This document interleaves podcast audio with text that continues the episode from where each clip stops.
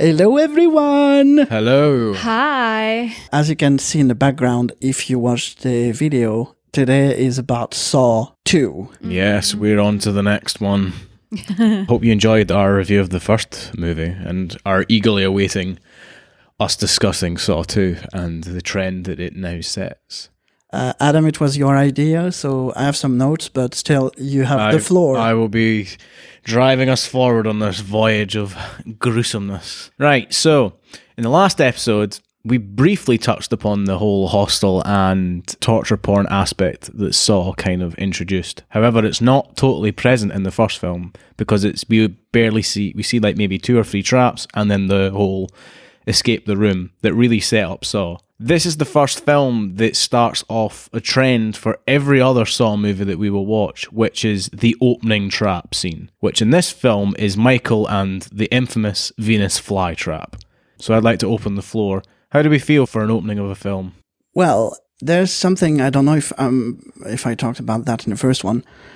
If people were just to wait and think and not jump forward, that um, wire that actually triggers the trap. Oh, of course. Yeah, yeah, yeah. It's Well- the same in the first film. Amanda, when Amanda gets out of the chair, she pulls the pin on the reverse bear trap as well. Uh, but what would you rather? Panic and so let something happen or just starve to death? Because it's not like Tobin Bell would have come to save you. You I- would just stay there forever. No, but I mean, yeah, you you think well. The, the thing also is that we talked about that in some other episodes. Uh, namely, we started with that thing you do, like when you're in, in under pressure and you you are a fan of someone, you you don't think properly. So obviously they wouldn't think properly, and they would. I would probably do the same as I he think- did.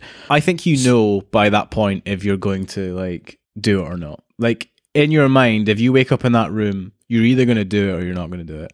Because in the first film, they get six hours. They get a hell of a long time to cut their own feet off and figure out how to escape the room. This guy gets 60 seconds. Uh, yeah, I probably probably would react like he did. But if you it depends on the, if you're a Cartesian kind of guy or if you're uh, you have um, Buddhist uh, principles, you would probably just wait and uh, try to analyze, which would probably have worked uh, for him. If he didn't start the timer, then the game hasn't begun. Correct.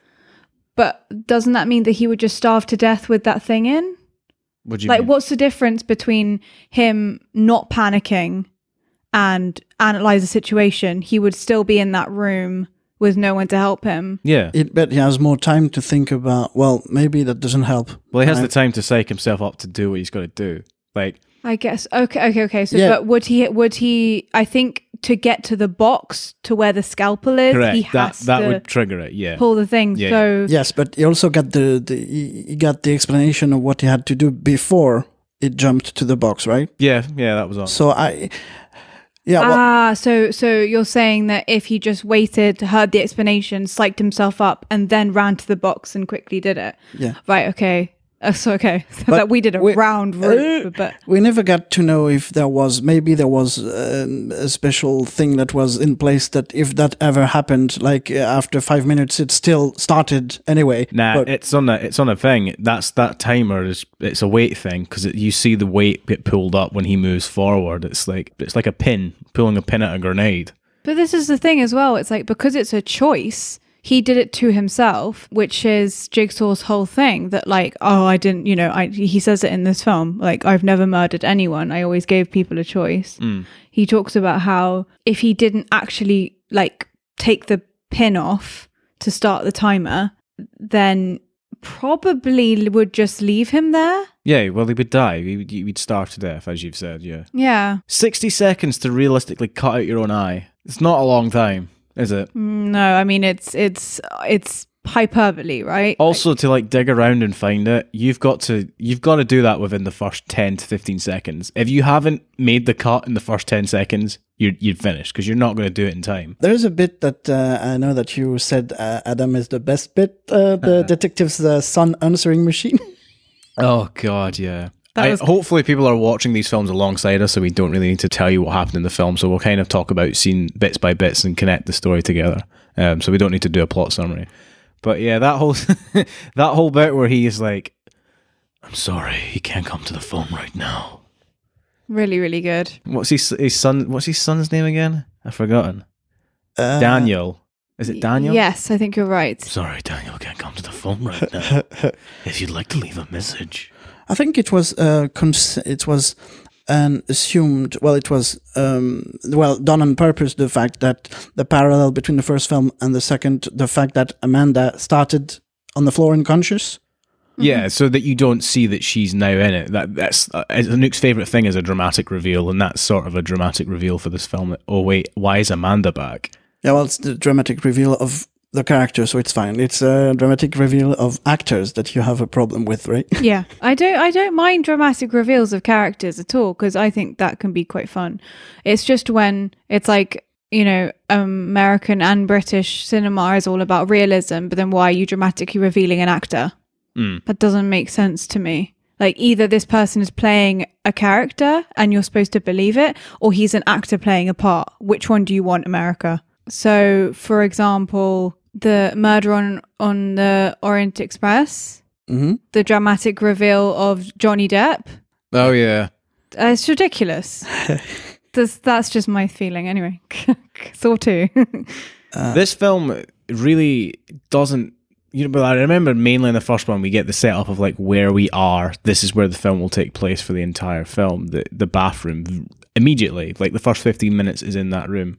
We don't really get to the main trap of this film until maybe like twenty to twenty five minutes into the film.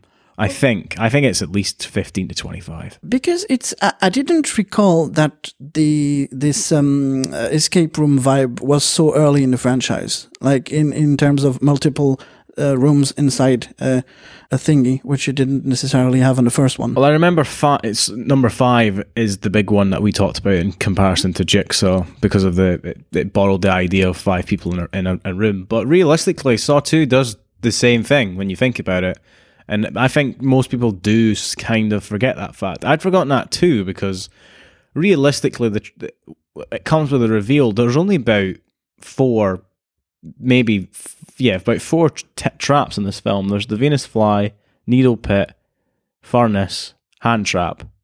yeah no, That's about four. they're all spaced in different rooms Oh, and the Yeah, and yeah. the and the the stair with the SWAT team, ah oh the little booby trap in the stairs. which yeah did it booby did did it do that for all the SWAT team No, just the first guys. I was like, okay, so why so why did the other people were they just sleeping then? They were on the floor and they felt no, they were dead.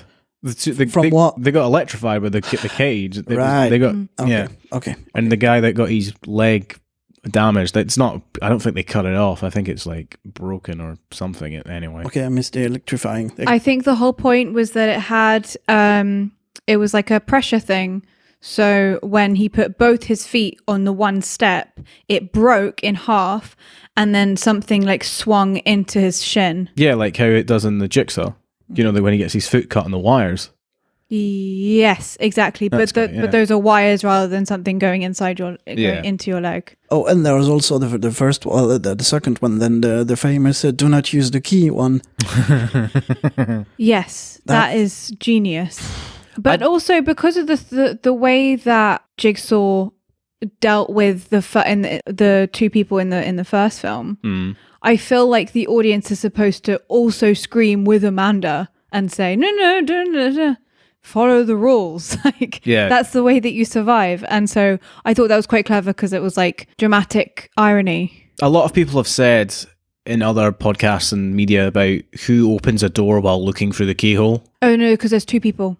That's what I thought of this when I watched it because it does. Does Xavier use the key on the door? Yes, Right. Xavier uses the key, and the guy, the businessman, he looks like a businessman, is looking through the keyhole. So it's not like he's looking through the keyhole and turning and the turning thing. the key. It's two All right. people using the door. I've always thought it was just the guy doing it on his own, but no, that's it's that's true. people. Well, that's quite true. Uh, I'll make a weird parallel now. Um, you know, Amanda says because she deal she dealt with Jigsaw before that he wants us to survive this. yeah, Uh, I think it's a bit like a casting director during an audition who wants us to succeed.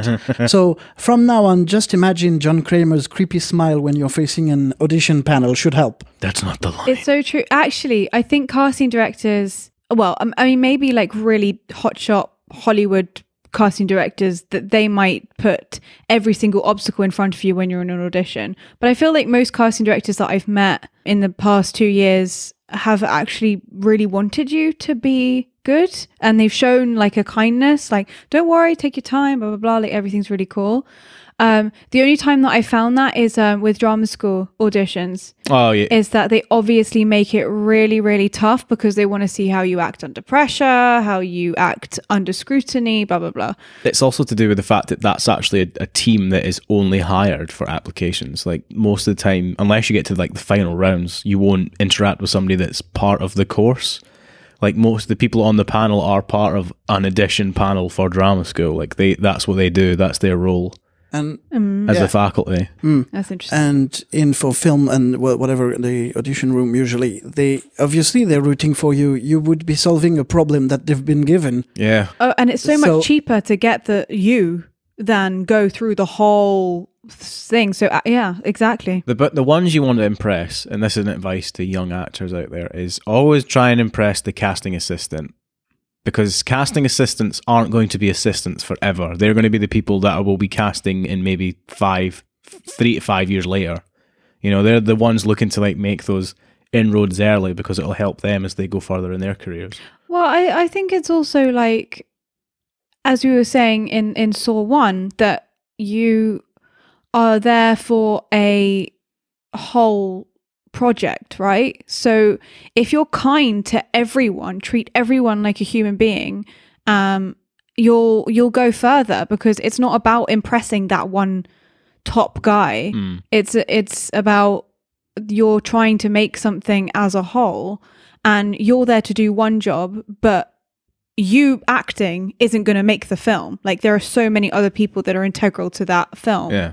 So it's it's silly to think that oh I only need to impress this one person. Like actually like for example Tom Cruise one of the reasons why well they say that one of the reasons why he's so um popular is because he learns everyone's name on set Yeah. and he remembers their name and he goes back to them and he's like oh yeah you uh Jan it was great working with it and Jan is you know working as a grip you know like it's Jan's the best boy. yeah, he knows Jan's name and he knows Adam's name, while Adam is a hotshot suit, while Jan is a grip. Like, you're going to get the most respect out of your team. Don't forget Dave on catering, man.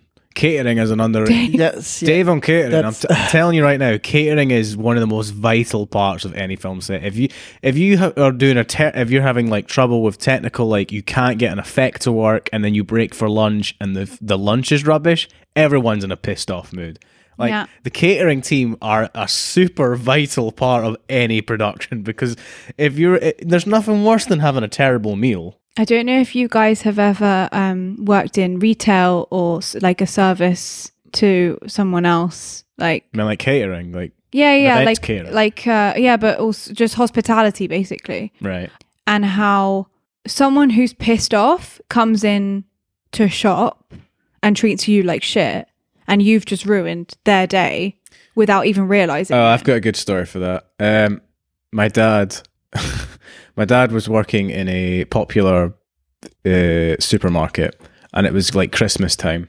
So it was like they were, they used to give out like these big hamper things that you would pre-order them like way in advance, and then you would get like say your your Christmas stuff, so like parsnips, Brussels sprouts, turkey, you know, like a whole big thing, cranberry sauce, right? And somebody came back in that there wasn't any parsnips. I think it was either parsnips or carrots. And she looked she looked my dad in the eye and she went, You have ruined my daughter's Christmas because there wasn't the right things in the in the package. And Yeah. dad's like, What do you say to that? Like, well, there's not A, ha- you haven't. I mean, I'm pretty sure little Sally wants a like, you know, a, a toy. Like anything else. I'm pretty sure if she gets to the dinner table and there's no parsnip, she's not gonna burst into tears. Well she might but also like that's kind of a great life lessons to learn right? Like you don't get everything you want honey. When life doesn't have parsnips, have carrots. yeah like jesus like don't that that's a crazy thing to say to someone. And it's also it's not like it's his fault. It's also my dad doesn't like parsnips on a general basis, so in his head he's probably going, "Oh, she's actually quite lucky that she doesn't have to eat parsnips." um But one yeah, yeah. One final thing on audition. I think uh, it was Amir or Kat during your dinner part, uh, birthday party, and it's also a point in Andy Neim- Nyman's uh, golden rules for acting. If you treat any audition as a chance to actually perform, do what you love, you, Yeah. and you care more about performing and doing your best more than actually getting the gig, you you well you should help a lot with the uh, after. That's how I treat it. I, I I've given up like well, I'm not saying giving up. I'm like I've I've moved away mentally from going like I need to get this role because it's like Mark told us a good story of somebody that used to got in the room with Ridley Scott and blew it because he was in a room with Ridley Scott. Like it got to him. Like you've just got to go in and go. I've got this opportunity. I've got to give it a go and try something. And if it works out, it works out. If it doesn't, there'll be other chan- there'll be other chances. Yeah, it's like it's like a bonus, right? It's like if you get the job, that's that's a bonus, hmm. but actually use the audition to do what you want to do, which is why if you're doing it to be famous or to get money, like don't get into acting because there's no point. I, yeah, you've get got into musically. all all those fears, flying, f- uh, failure, everything, everything that comes. There. We were watching uh, Eight Days a Week just earlier, and I was wondering that while I was watching them, they were just starting out. If they well, they felt like confident and really knowing what they were doing, even though they were so young, uh, in front of seven thousand people. I was like, wow, I don't know if uh, I'd be curious to know what they were feeling on that level at the time. Yeah. Yeah, yeah. Uh, shall we talk about um, um, new title? Shall we talk about Obi and the waste of two syringes? Obi, man, I said this when we watched it. Obi is an underrated and valued character of the Saw series. Like, I love Obi. He's, he's just so he just so doesn't give any shit at all. He's just like, yeah, I did it. I kidnapped you. I'll go and get them. Yeah. His his death, right, is is avoidable because surely once you've been burnt, if you're in a situation where you're burning alive, getting a little more burnt isn't going to be any worse than being burnt alive. I don't know. I feel like eh, okay, so I think a ho- horror does that a lot. Like it, you start asking yourself, like, "Oh, would I do that?" Or, "Oh, that's a stupid thing to do." Or, "Oh my god, that was so brave." Or, "That was so clever. I would never have thought of doing that." Obviously, we don't know what we do because I've never been in a furnace to Hopefully. get to get a, a point. You know, an, a- An antidote. That's another thing, like about antidotes, right?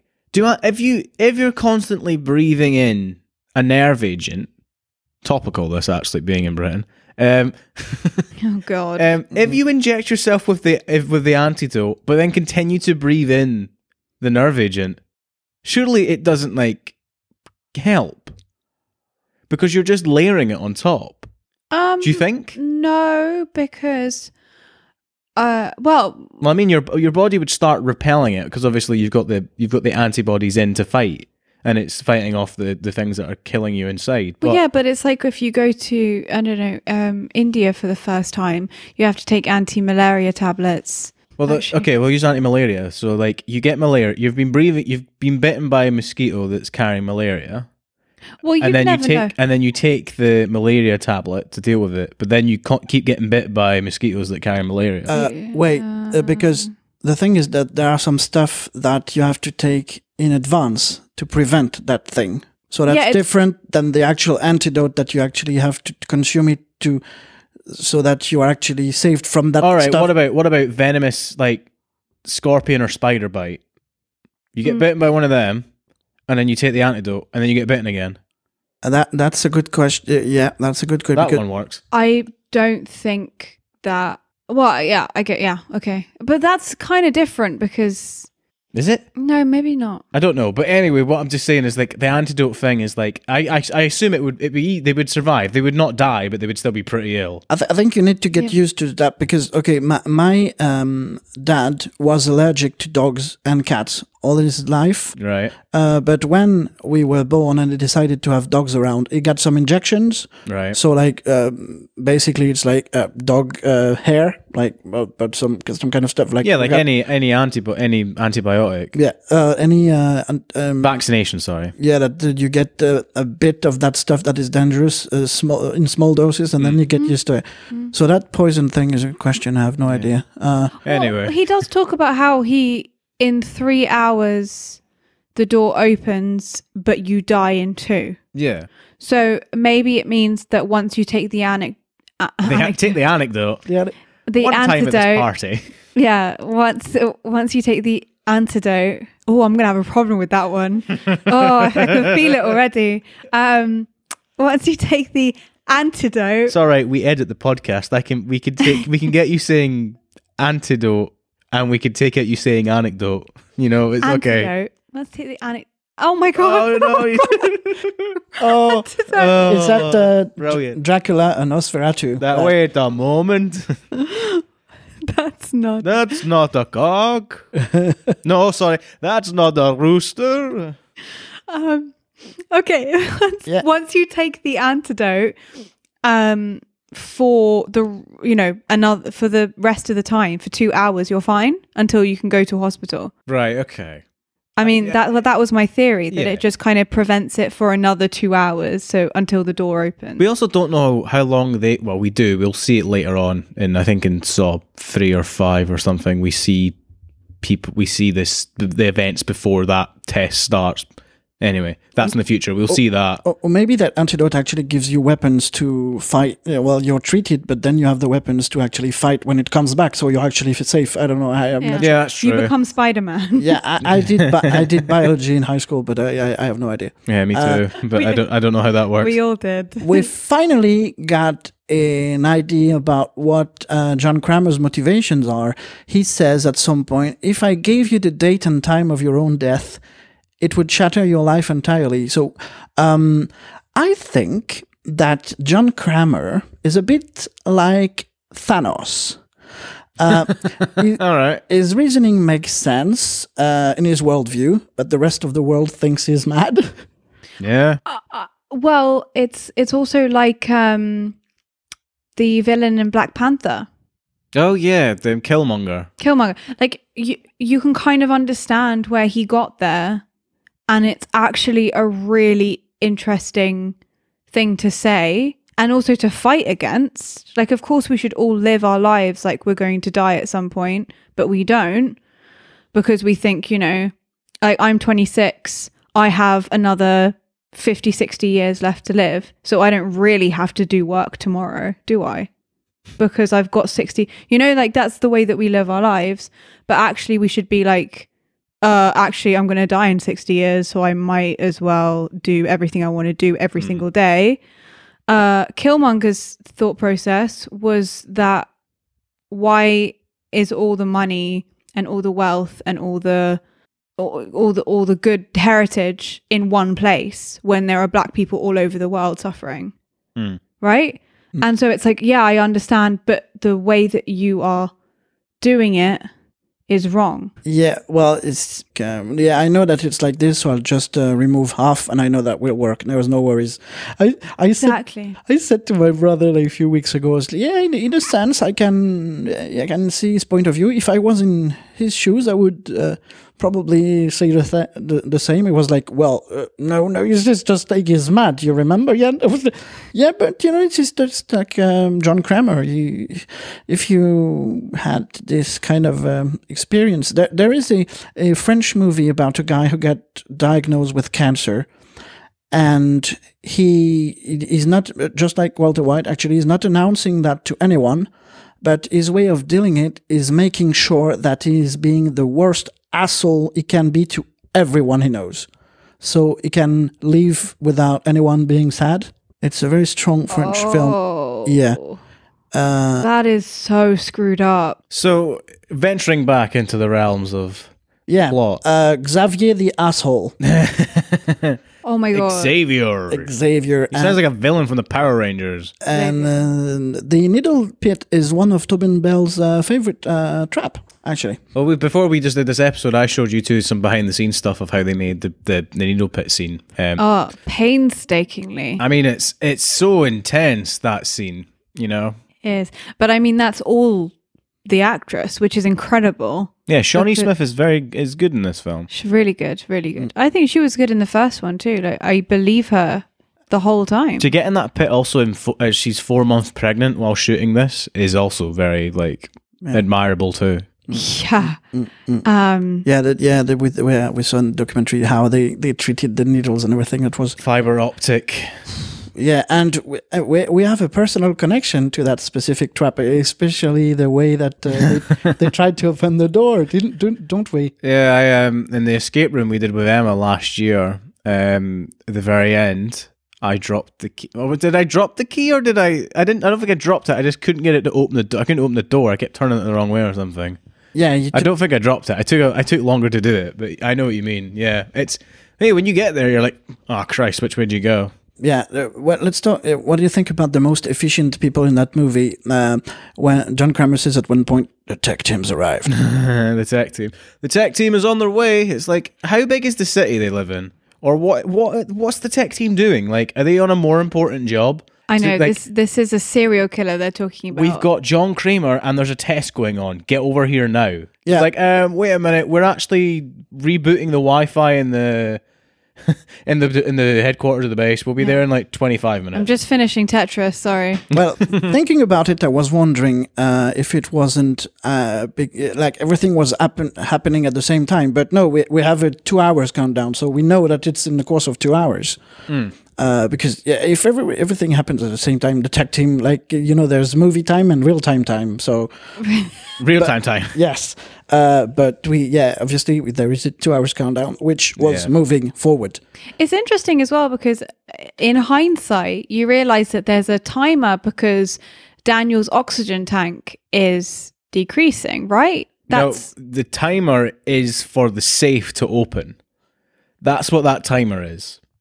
Yeah, So yeah. the safe that Daniel is in, when that timer hits zero, it will open and Daniel's there.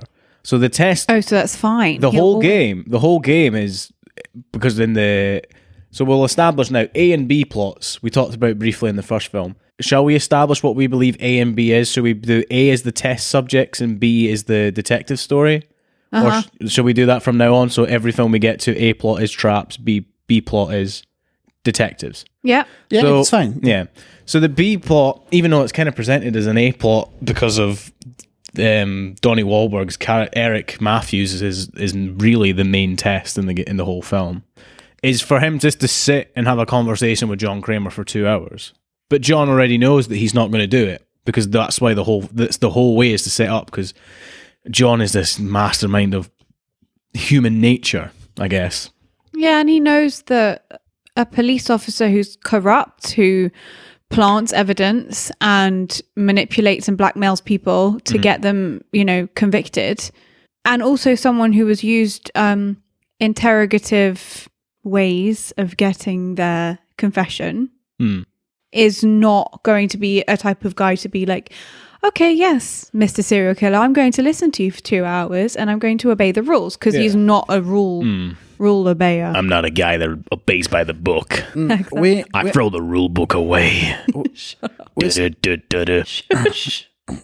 We still haven't reached the level where it's uh, confusing as hell. No, we're Uh, not. yeah. it's the, the we, the poetics were shattered on this one.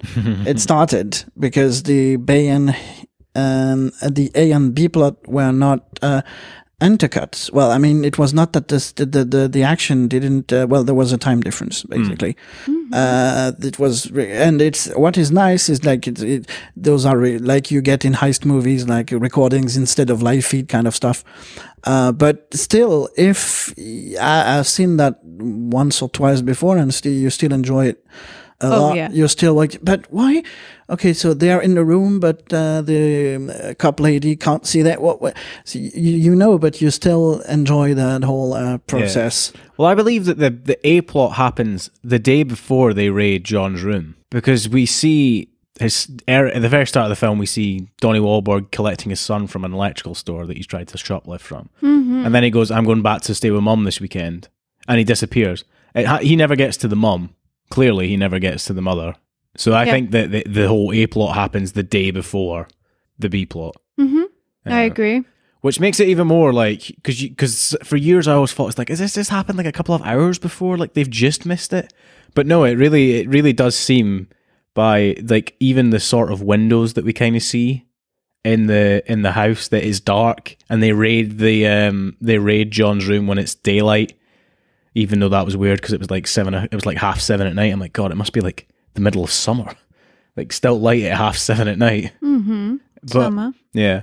So yeah, the the time time is going to get even more confusing because we haven't even got to flashbacks yet.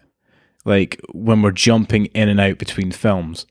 Um Yeah, and also like mm, there there isn't enough. Like it's only film two, right? So there's it's it's not like it can be overcomplicated yet. No. Um, yeah, I'm curious how the writing works because in some series, like when they want to add drama, they have uh, someone call. There's a, like an interrogation room, and they have someone call, and it, it seems important, but no one wrote uh, anything about what was said on the phone. they think about that in later episodes. I'm I'm really because I have a feeling, and it, it all makes yeah. Well, you need to be focused, and that's not the one that you go for five minutes to the toilets in the middle, uh, especially in the later ones. Oh hell no. Um, but yeah, I have the feeling there was uh, really uh, many brain power in the writing rooms.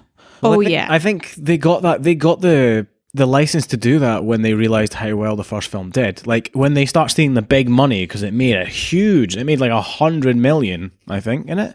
yeah, so that's like um It made a hundred times its budget back, really. pr- pretty much, yeah. Um, they had the ability to go right. Where do we want? Where do you guys want to go with this? And it's when we watch the next one, it's clear because that's the the final film that the two the original creators are involved with. Like they walk away from the table after part three. It's it's interesting to see what they came up with afterwards because obviously the first film is meant to just exist on its own, and it can exist on its own because it was their own idea, and they had it for like even, we don't know how long they had the idea for, but that I mean, was a what few, they a few years. Probably, yeah. So that's what they had, and now they've gone. Okay, we can kind of open up here, and what what do we want to expand on? Well, what's interesting is that someone wrote this script and then it was called something else and was sent to producers and different people and you know big production companies and then it's someone realized along the way that like um the Saw guys so Whannell and one, One, G- What? James Wan yeah.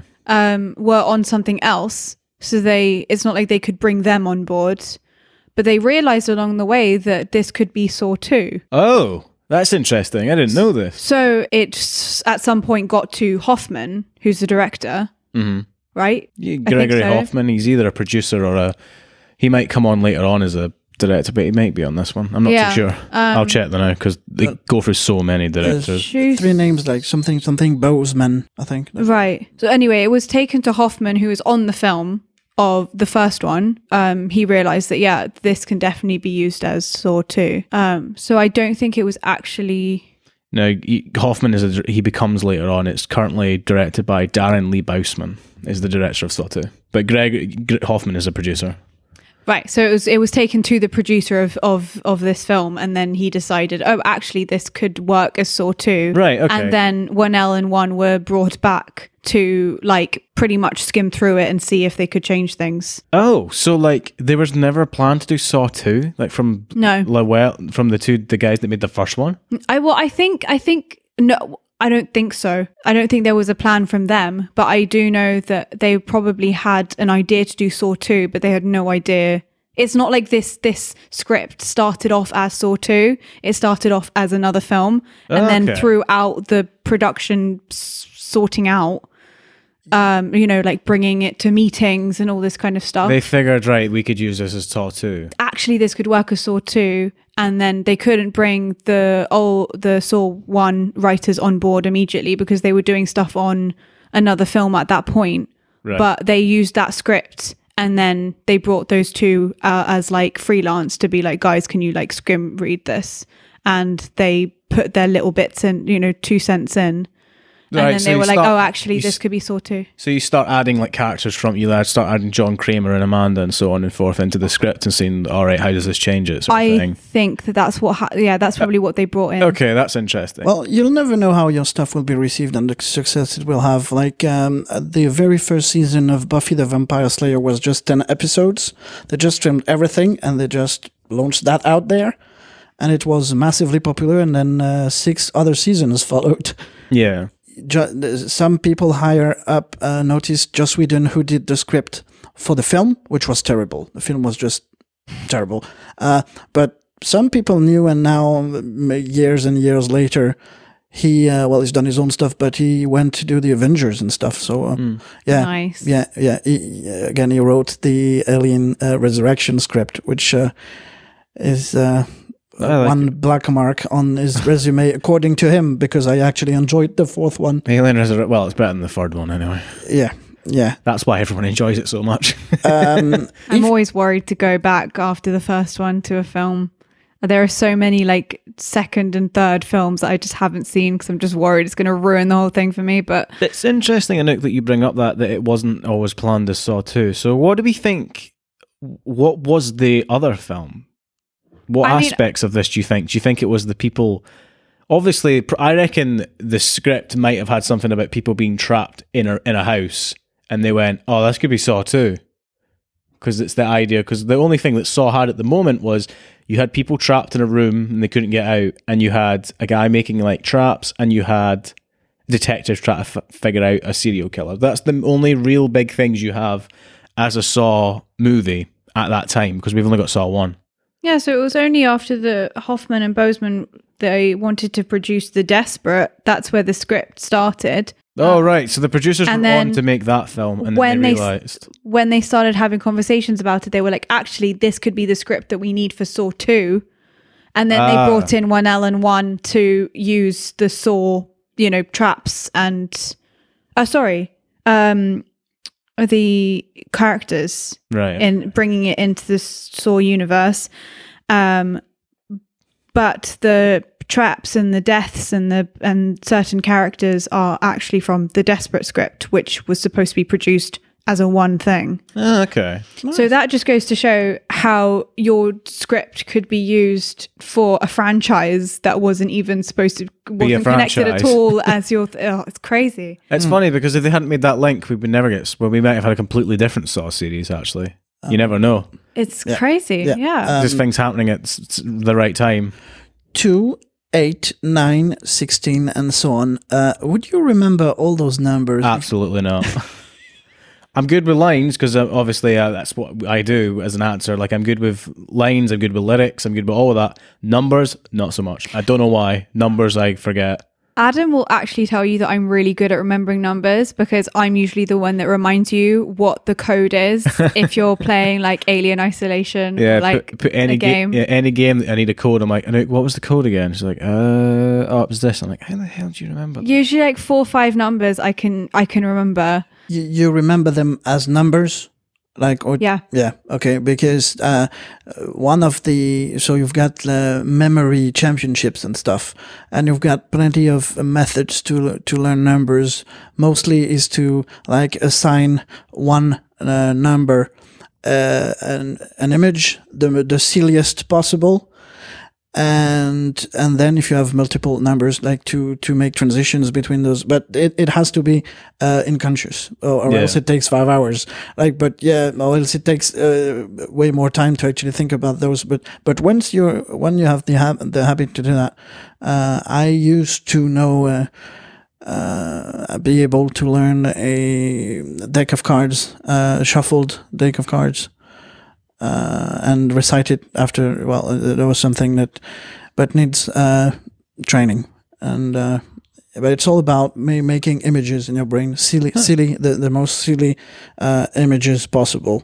So with numbers, The numbers, Mason. it's actually what happens in my brain and also this is natural so this isn't going to help anyone this is just the way my brain works is that i remember it being on screen Right. so the way that i had just seen it, it well yeah i guess so Cool. which which is why when i'm learning lines i'll highlight it because that actually helps me because when i'm thinking back on a line i remember me highlighting and that's how i remember it Interesting. Nice. so so the way that I'd remember the line, uh, sorry, the numbers is I remember him going to each person and like t- uh, looking at the number on their neck, and I that's how I remember it. I I remember I learn lines, but I remember myself saying them, Mm. which is Right. so it's like a co- it's like a loop that builds up. Like I can. So it's audio, yeah, I'm, I've Mm. always been. It's, that's probably actually because I grew up listening to audiobooks, probably so I'm so used to hearing stuff over and over and over again, and it sinks into my mind. possibly. It's the same with lyrics. That's how I remember lyrics completely because I can remember myself hearing the song and then Yeah. saying the song, and then it's a loop. It builds. Yeah, But that's just me. yeah. Uh, my, mine is a bit more photographic, I think. Mm-hmm. Yeah, yeah. Uh, Uh, I am not that well with numbers. I need uh, if I'm focused and I'm actually enjoying what is happening. Uh, but li- for lines, yeah, it's way way more photographic. Yeah. I test myself. You know what? Uh, what uh, Mark said you shouldn't do if you're not used to it. Um, at the well, you, you read the line and then you repeat it in your head and then you hide it and test yourself, which is. Uh, if you know all the imagery methods and everything, which are faster and more efficient and more durable, uh, that one, the testing, is not the most the, the best one. But uh, for me, it works. Yeah, yeah. I think as well, like with with learning lines, you have to have loads of different things, right? Because you have to know them so well that you don't even think about it. Because then you have to think about what the other person is doing in the scene, your the way the things that you have to do in the scene if you're holding something, and then you have to think about like camera angles and blah blah blah. Yeah. So if you're still thinking, you can't obviously I can't like uh, do one thing. if you're still thinking about lines, there's no way you're acting No, because exactly. you're, you're not there. You're you're somewhere else. yeah. You're separated from the scene. There, there, there's some. You wouldn't uh, think they are, but they are some gory, like when uh, and weird stuff. Also, when uh, Xavier is removing the back of his head skin, that scene is ridiculous. yeah, and puts it in his pocket. He puts it in his pocket like I'm going to keep this for later. I he doesn't even well- look at the number. I don't think we don't see it. We never see it. No, I love as well. Like he doesn't write anyone else's uh, number, but that one he needs to keep in his pocket because that's the one he'll forget. Like I don't That's understand well. that thought process. Um, like I think, but do you know what? That I feel like that was an actor panicking and not thinking what he'd do in the scene. I don't think he, uh, the director told him to do that. I think it was literally like the director didn't tell him what to do, and so he panicked and thought, "Okay, I'm just going to slip this in my pocket now because I, have don't no idea what to do I with it." I don't think so because we have a separate shot of the pocket. no, we don't. Yeah, we do. he we takes it don't. off and then it's another shot of like his waist and he puts it in his pocket. No, I'm sure it is. I don't remember that shot, Adam. I don't remember it to be uh, two shots, but uh, yeah, But it pans down. Even if it's not too shot, we get a distinct thing of him putting it in his pocket.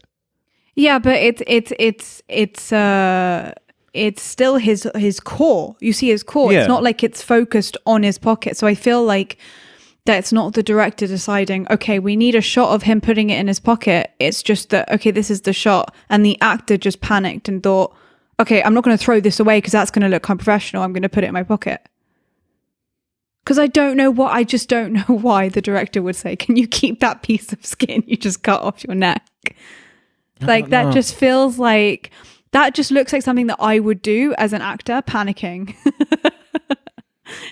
I guess. I guess. I don't know what I would. Honestly, I don't know what I would do if I, I would keep like it I or if I throw it away. Throwing it away, Still got to go back and pick it up later. Like, fuck, Yeah. what was the number again? Oh, yeah, this. I mean, it must have taken some time to film that. I mean, if I was in that situation, by the way, this is how it would go for me. I'd go, right, it's eight, two, oh, fuck, and have to go back and look at somebody else's net, like just double check.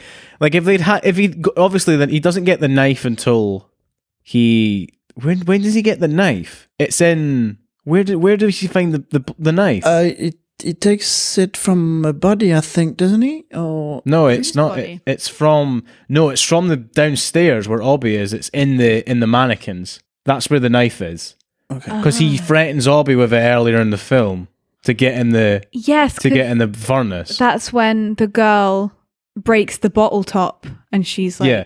If you he, put I, me rec- in here. I reckon if he had that knife from the beginning, i.e., like he kept that after the Obi's test, he would have cut off the neck pieces. But because he doesn't have it by that point, he just remembers them. I think that would have made more sense because it does feel like a left field. He cut. Oh no, But then how cool is it to then take out 10 pieces of neck? yeah, but you like that's not going to look good out as a piece of film. Like you, like no one wants to watch that. And you want to keep it as a surprise when he does that to himself. That's also that's probably the why he doesn't do that. It's probably for the the dramatic. Oh my god, he's going to cut his own neck. He's Uh, just hacking away. like, Oh, it- how are you doing that? Like, and also, would if you miss the number, like, imagine you just cut it too short and you've only got like a tiny bit. Yeah. Like it's it's meant to be. It's either a five or a two. You're like, oh shit, what is this? c- c- That's what I thought. It's like, what if you cut halfway through the thing? It's like that could be a zero or it could be an eight. It's like, oh, it's a si- it's between the ten and twenty. I, ca- I don't know. I thought about the same thing at the time. Yes, Did It was you the- really? Uh, Sure, but he, yeah, but you could see like the the cut was very obviously because it was silicon or whatever, very large anyway. So you Yeah. Oh, it was massive. It was like a whole length of his neck. Oh, to go back to the the B plot, yeah, the B plot. Um, the whole the best part of this film, I used to think was all the stuff with John, you know, talking to Jigsaw at the table.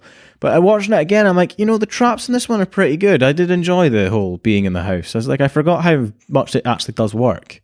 yeah, it does. It does work. I- Yeah. I, think because the story is is actually quite complicated and intelligent. Like, so it, you actually are interested in what happens next. Hmm. I do like how they don't spend a lot of time looking for him. Like it's almost they find bef- before we even get to the almost like an inverse of the last film. The first fifteen minutes is um the B plot as opposed to being in the room. It's finding Jigsaw after the events of the first film. Mm-hmm. Although we don't know how long it's been since Saw One. That's never addressed. Well, yeah. I mean, because I or it guess might be you're addressed supposed. later on. I guess you're supposed to think that it's a while because you see the bodies of Lawrence Gord. Adam and Zep, and then Doctor Gordon's foot. Yeah. Yeah. Mm, And that's like quite a de- decomposed body, no? Yeah, they become skeletons later on, I think. So Yes, they do. There's they are skeletons by at least the final film when they that ends with that. But um, but yeah, it's it's it's it's still it must be at least a couple of months for sure. Um, there is something here. Uh, th- okay, it's probably going to go deep in a few seconds. Um, there is one line in there. Um, the cure for death, immortality. Right. So there's something I've been wondering for years because I've been asked the questions a few times uh, by my brother. I think actually. Okay, we're living. We're doing stuff. We're we're podcasting right now. We're having trying to get acting gigs. What because of the whole theme uh, here of not appreciating li- life enough and that kind of st- um what would you say your your kind of i don't know uh, end goal or why do you continue on uh living Oh What- wow, that's deep for a Saw podcast, isn't it? Just kill yourself.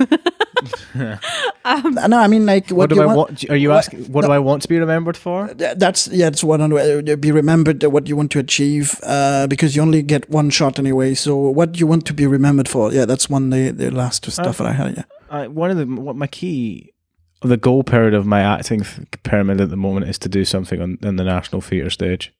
Um, that's one of my goals in life to get to that point. It doesn't matter what what role I am. I could be backstage doing something because you never know how your career is going to progr- progress. You know, they could end up doing you know a podcast at the national theatre. Like you end up, I end up producing or working on the national theatre podcast. That would that would be equally as cool, but just something involved in that in the national theatre. I think that's what I'm aiming for. I think, hopefully with acting, but I don't mind how I get there. I just like the whole creative vibe of the national theatre. yeah, I, I don't know if it's because of my age or if I'm always going to think like this, but I've always been quite selfish. Like I don't really want kids. I I don't have this whole thing of like I want to be remembered in in the way that most people talk about it. Like No, but I mean, uh, sorry to stop you there, but I mean, remembered you could be remembered via having kids. Like, okay, you, you, Right. like, yeah, And uh, that's what uh, I mean. That's I agree with you. It's like I've never had that feeling of like ha- I need my seed to carry on, or you know this kind of thing, and like I want to inherit, uh, have Pass on someone a legacy. pass on. Thank you. Pass on certain things. Like so, I have always been like I'd like to be remembered for just kind of carrying on like not that sounds really depressing but i just mean like eh, through all the shit and the bad stuff like she carried on like she kept going powering through. yeah yeah exactly like finding the good You want to be remembered for being strong, basically, right? i guess yes Yeah, but also just someone that didn't give up. finds the good in everything Mm. Which I try and do. Like I fail all the time, but, yeah, but you you make a situation work for you. If, if you fail at one aspect, you'll come back and try again at another angle, that sort of thing. yeah, and it might take me a while to get there, but I always, at some w- way, get to that point. On a selfish note, I want to perform with um, RSC. Mm. like um, that's my that's my on top of my goal pyramid. RSC prob- or at least like a rep theater. I should like, probably uh, sorry. I should probably answer how you answered as well because I kind of did a go one as well. Um, remembered I, I I don't know. I if honestly in aspects to this podcast, if we had one person listen to this and got somebody to watch a film that they didn't really think they were going to watch or have an opinion about something about film or got into film because of listening to these, I think that's quite something to be remembered by. You know, creating something that encourages other people to get invested in film is quite is quite an achievement. Uh, that that would be quite nice. And I've always thought that, you know, when you listen to something or you watch something and you think, oh, that person is great. And, or, or for example, like you might, I don't know, write an email to someone saying that you inspired me or you write a review and it's like a good review. Um, that you always want to be that. I've always thought I'd love to be that person Mm. that, like, yeah, inspires someone in a way. I mean, look at us. we started this with like the idea that uh, nobody will listen to this, and we're doing pretty well.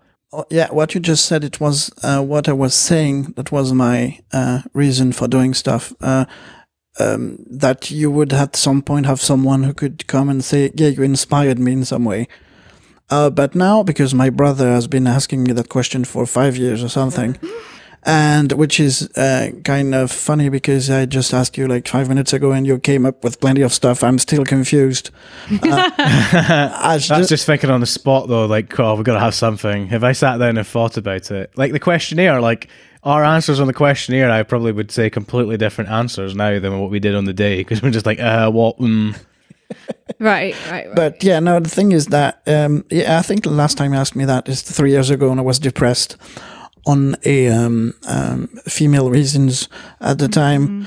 And well, yeah, I kind of powered through. It was hard, but uh, when I have, it's not like escaping, but yeah, I, I now, now I reframe thanks to inner game. Actually, uh, I won't be great, uh, grateful enough for that inner game thing that I discovered two years ago uh, reframing and uh, having powerful images to replace the bad stuff when that happens. Uh, but it's uh, mostly worked for me the inner game with past stuff, not necessarily with future stuff. I need to work on that still. Um, but yeah, I um, what I want to me, I, I, I can't. I, I really am you've not ach- sure. You've achieved one of your goals that you wanted to do. I mean, three years ago, could you imagine being on the stage doing Polonius? you know, at, at the Edinburgh Fringe. I mean, that's you've- super brave. So you've done something. You know, like there's always you've always got that. Yeah, yeah, yeah, yeah. That what I mean is, I, am not sure what I mean really, but uh, is that, uh, yeah, there's this acting. Well, uh, I'm kind of glad that stuff happened three years ago that made me completely change, uh, and that in all this like um, uh, snowball effect that I'm now here uh, where I'm today Yeah.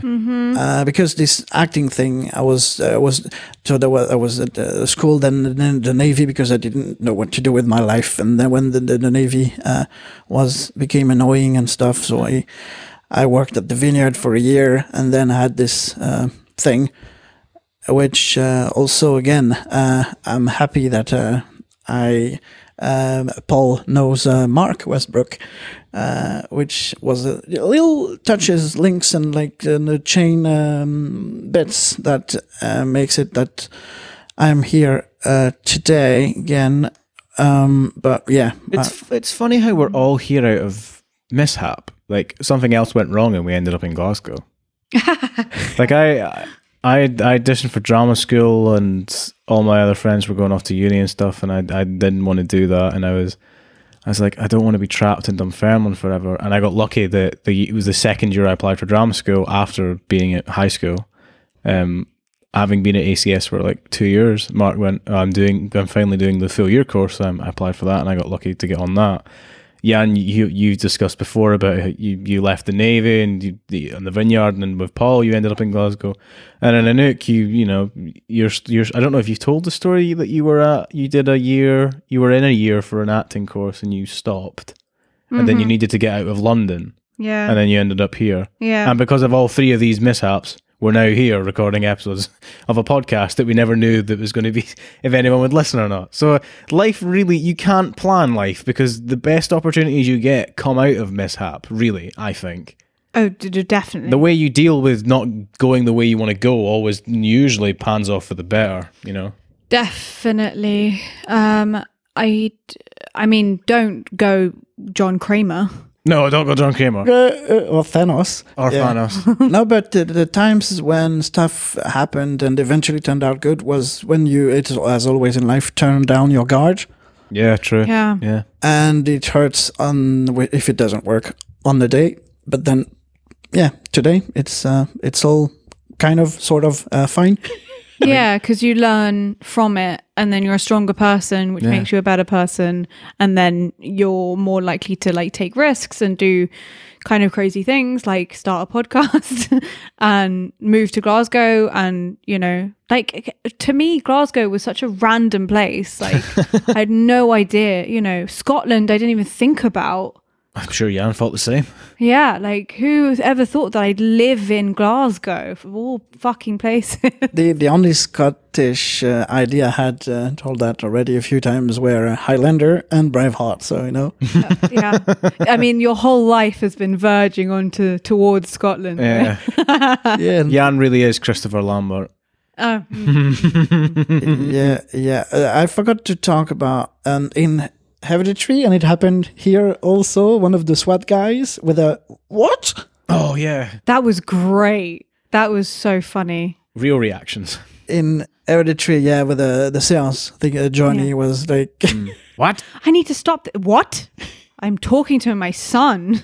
There's also the one with David Tennant when the Titanic enters the TARDIS. Like, Oh what? yeah. yeah. What? What? What? I like for, for yeah. I Um, love it. Are we um, ready to go? There's a couple of more things I want to bring up. Yeah. A one is uh, to come back to the SWAT team, right? The SWAT team are useless because the only thing they turn up and do, they turn up with 15 minutes to go of the film, not the time limit of the, the game, I think. Um, uh, the tech team. yeah, the tech team. The tech team then can't detect that the feed they're watching is from a TV in another building. They can only detect where the TV is coming from. I mean, They can't go, wait a minute, this isn't a live feed.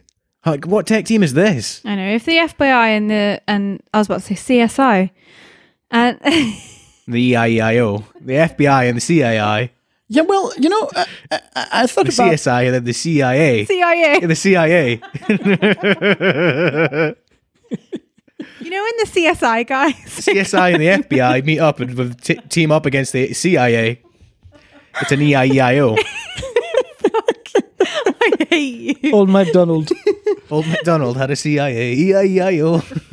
If the FBI and the CIA have a tech team like that, they should fire them immediately. 'cause Well, that- it- that's no. all I wanted to say. The, the CSI team are going enhanced. Enhance. Yeah, oh, yeah. That's, I'm enhancing the image.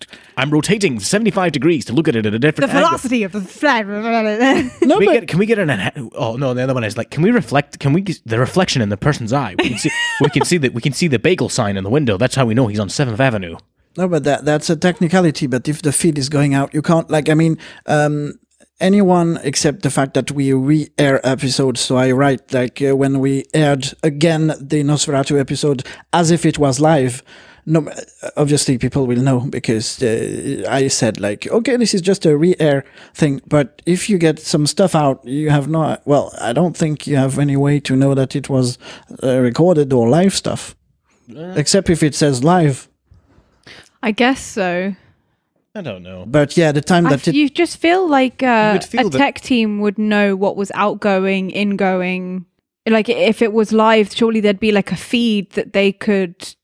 I mean, maybe in 2005, maybe not, but Yeah, yeah, but th- they get the feed. It's just that the actual source of the feed in the house. Well, anyway, um, what was your other point? Adam? The other point, I'm just trying to remember. Oh yeah, I have um the one thing that annoys me is I know it's there for the twist that we end up in the the, the bathroom again. I'm like, so we're now meant to believe that that bathroom was below that house that they were in. You know, like that is connected to that house, mm-hmm. unless they were running down that corridor for like three miles or whatever. Because I'm like, that I don't, I don't know if I buy that that Yeah. that house is was over the the bathroom. Because I'm like, why was that bathroom there? Yeah, they wanted to do some fan service for sure. But, of course, but it, it, th- it does seem a bit strange. I'm like, why would there be a house above this bathroom? But that's just me nitpicking, I guess. But then again, it could have been just like constructed by Jigsaw himself. Uh, maybe it's like a, a yeah. it's like I a guess. torture house room. I don't think he built that. I think it's like maybe if they were like working on sewers or underground stuff, and it's like just an extra like bathroom and stuff for workers or something like that. right, but like a pretty how, grotty room. like how in Jigsaw, uh, she talks about, oh, this is a farm that was leased to Jigsaw's ex-wife, who We have- then is the we haven't even because got she's to Jill dead. yet. Blah blah blah. Yeah, So we haven't even got to Jill yet. Oh god. I mean, this will come later, but I think it's yeah. four that Jill turns up. Adam hates her. I I kind of agree. It's just no, it's just the character is terrible. Anyway, what Um, was the other point? The other point was how is there two houses that look identical? I, I know houses like I've seen places on on right guard right guard the deodorant Rightmove the website of like houses that has like similar layouts to what our flat is, but the flat that the tech team the SWAT team get to is identical to the room that they were because that's the same, isn't that the whole thing? Isn't that the whole thing? same, that but it's the same house. but before or after? No. So the tech team leave at the same time as Matthew leaves. And Matthews goes to another house. So the tech team go. It's another house. It's the game was never played in the room where the, the SWAT team go. That's a completely different house. Oh, so the SWAT team go to a different house, but um, Ma- Matthew goes. to the right house sorry, Detective Matthews goes to the house where the game was, but um, like an hour later. Yeah, like a different time from when the game was played. But the yeah. SWAT team never arrive at the where the traps are. They arrive at a Yeah. completely different house. Yeah. So I mean, Jigsaw's been busy. What do you want? It's just like the two houses look identical the same. I'm like, what? well, maybe not identical, but it kind of. Well, uh, well, the- Similar enough, like the same staircases and the same like. that flat we're in right now is kind of practically the same that the one I was with PJ in like uh, two years ago. So. Yeah, I yeah. guess. I guess. Maybe I'm just being a bit mean. But it's like a farmhouse, so uh, it's like a exactly the Yeah, yeah, same. C I C I A. Yeah, but when the the SWAT team opened the door, I was trying to look if there was the exit. It's again. not there. It's, not, there. No, Yeah. it's a different ah. house. yeah, yeah, yeah. that- that's right. Very right. cool. Eagle eyed, eagle eyed. Yeah, you should be. Oh, that's the two things we haven't mentioned are the the what will eventually be the wheels coming off the bus for the Saw series that Cary Elwes is Dr. Lawrence is alluded to in this film, Yeah. being the guy that does the surgeries uh, from all of the subjects because there's no way that John can. I mean, it's, it's we will see how John ma- is able to make the traps very soon. Um, but because of the lawsuit that Cary Elwes put, uh, filed for with regards to not receiving payment he believed he was entitled to or agreed upon. Uh, I will link an article that describes it because I'm not reading articles anymore after the Ghostbusters gate. um, uh, Cary Elwes is done with the Saw series. He's like, I'm not coming back, and ultimately that will be the the one of the major flaws in this series is too many characters are introduced to cover up for we kind of needed Cary Elwes as Doctor Gordon because he was from Saw One. It would make the most sense. Yeah. Uh, that was one thing I wanted to mention. Yeah, that's Um, interesting because now, um, yeah, that's yeah, good point. because you see the the tape when it's like the guy hobbling to like at the table, which is obviously because Doctor Gordon has one leg now, well, an, an artificial foot. And the other point is that there's a fan theory that is born from this film, which will be blown apart by the next film. But the fan theory was that Adam is still alive uh, because the body on the floor, the bullet mark is in the wrong place. So in the I in, mean, I in really hope that there isn't a Saw 8 and there's Adam as a 50 year old man. Well, that's the thing. We'll get into it when we talk about Saw Seven, but obviously Saw Seven is an amalgamation of two films. Um, so we'll talk about stuff like that at the end. But that's the other major thing that we should probably have alluded to that Oh, and of course the, the twist. We haven't talked about the twist yet. Yeah, there maybe like the script uh, person, I, because uh, yeah, we haven't indeed, but um, it was obviously not filmed at the same. It's, the story continues, but it's two different sets. Like the new that like, uh, rotting people are completely different. Like they remade the whole thing, so that happens to have the thing in the wrong side. Yeah, it's, it's, it's probably a continuity flaw, and that's why people were like, "Oh wait, that's he's alive." It's more cryptic. It's it's more. It's probably uh, more plausible that the t- production team forgot where he was shot and didn't have time to think about it and go back and watch the first film, and so they just put a gunshot at some place on his body. Yeah. So, Um, so yeah, twist, game over. Game over, Shawnee Smith. it's it's Amanda. So I'm trying to work out because there will be a point in this series where the cheat, the twist will just be cheap, and we're like, "Oh, come on." Um, I'm thinking, I'm looking at you, Saw Six. I mean, Um, when we get there, you'll see why. Uh, so the I, the I watched it this time knowing the twist, obviously, and going, is there any hints to that Amanda is not is in on the game? There is one big one that I don't. I wonder if you two uh, guys have spot. So I'm going to see if you could figure it out. Do you did you spot anything that cl- clues you into Amanda is in, in on the game? yeah. Uh, Which is- so- what do you think Some is? ways she was looking at people sometimes. That I thought it's she she never coughs up blood at all. She never she never seems to deteriorate. Her or Daniel actually, none of them look like they're getting worse. I mean, he gets like a little paler near the end, obviously, but she is fine. Yes. She never coughs up blood at all. I think that's explained Yeah. in three or four That's true. Yeah. what happens, but the reason for that. But she doesn't cough up blood, and with that in mind, then the only the only people that needed to get antidotes is the banker, Xavier, uh, Obi, the woman who gets her hand stuck in the box trap. Oh, that's funny as well. The box trap. Why on earth? No, nobody in the game plays by the rules. Like they never pay attention to the tape. Obi doesn't look for the thing to twist. He just like tries to get out the door.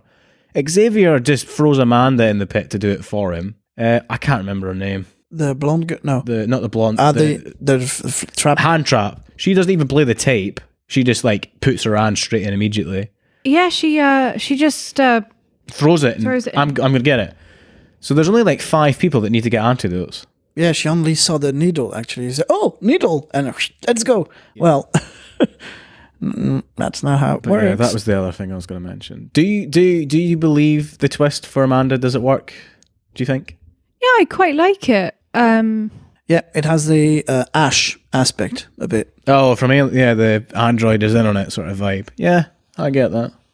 The thing is, as well, that this film is slowly building the idea of the cult of Jigsaw. Like he gets people that once he saves them, they become a, besotted with him. Oh, Almost and there like a is- Stockholm syndrome sort of thing. There is a pig again here, and it's not explained yet, but uh, apparently it's coming, right? It is coming. it is coming. Yes, I think it's four. We get the the pig mask explanation. Um, Emmanuelle Vaugier. wh- what's her what's her character name? Emmanuel. Oh, Manuel. Nice. Her actual name is Addison Corday. Emmanuel. Oh, it's on the. I think it's on the cassette. It is on the, the thing. I, I do remember that, but yeah. Oh, I'm sorry. Sorry, I'm sorry. Her name is Addison in the film. All right. Okay. Sorry, I misunderstood. But that's about. That was the only other things I had to bring up. The now. Cool. We're an hour and fifteen minutes. That's not too That's much. not too bad. Um, bad. a rating? Yeah, sure. So Anouk Yan was Saw two good, bad, or just plain standard. Anouk.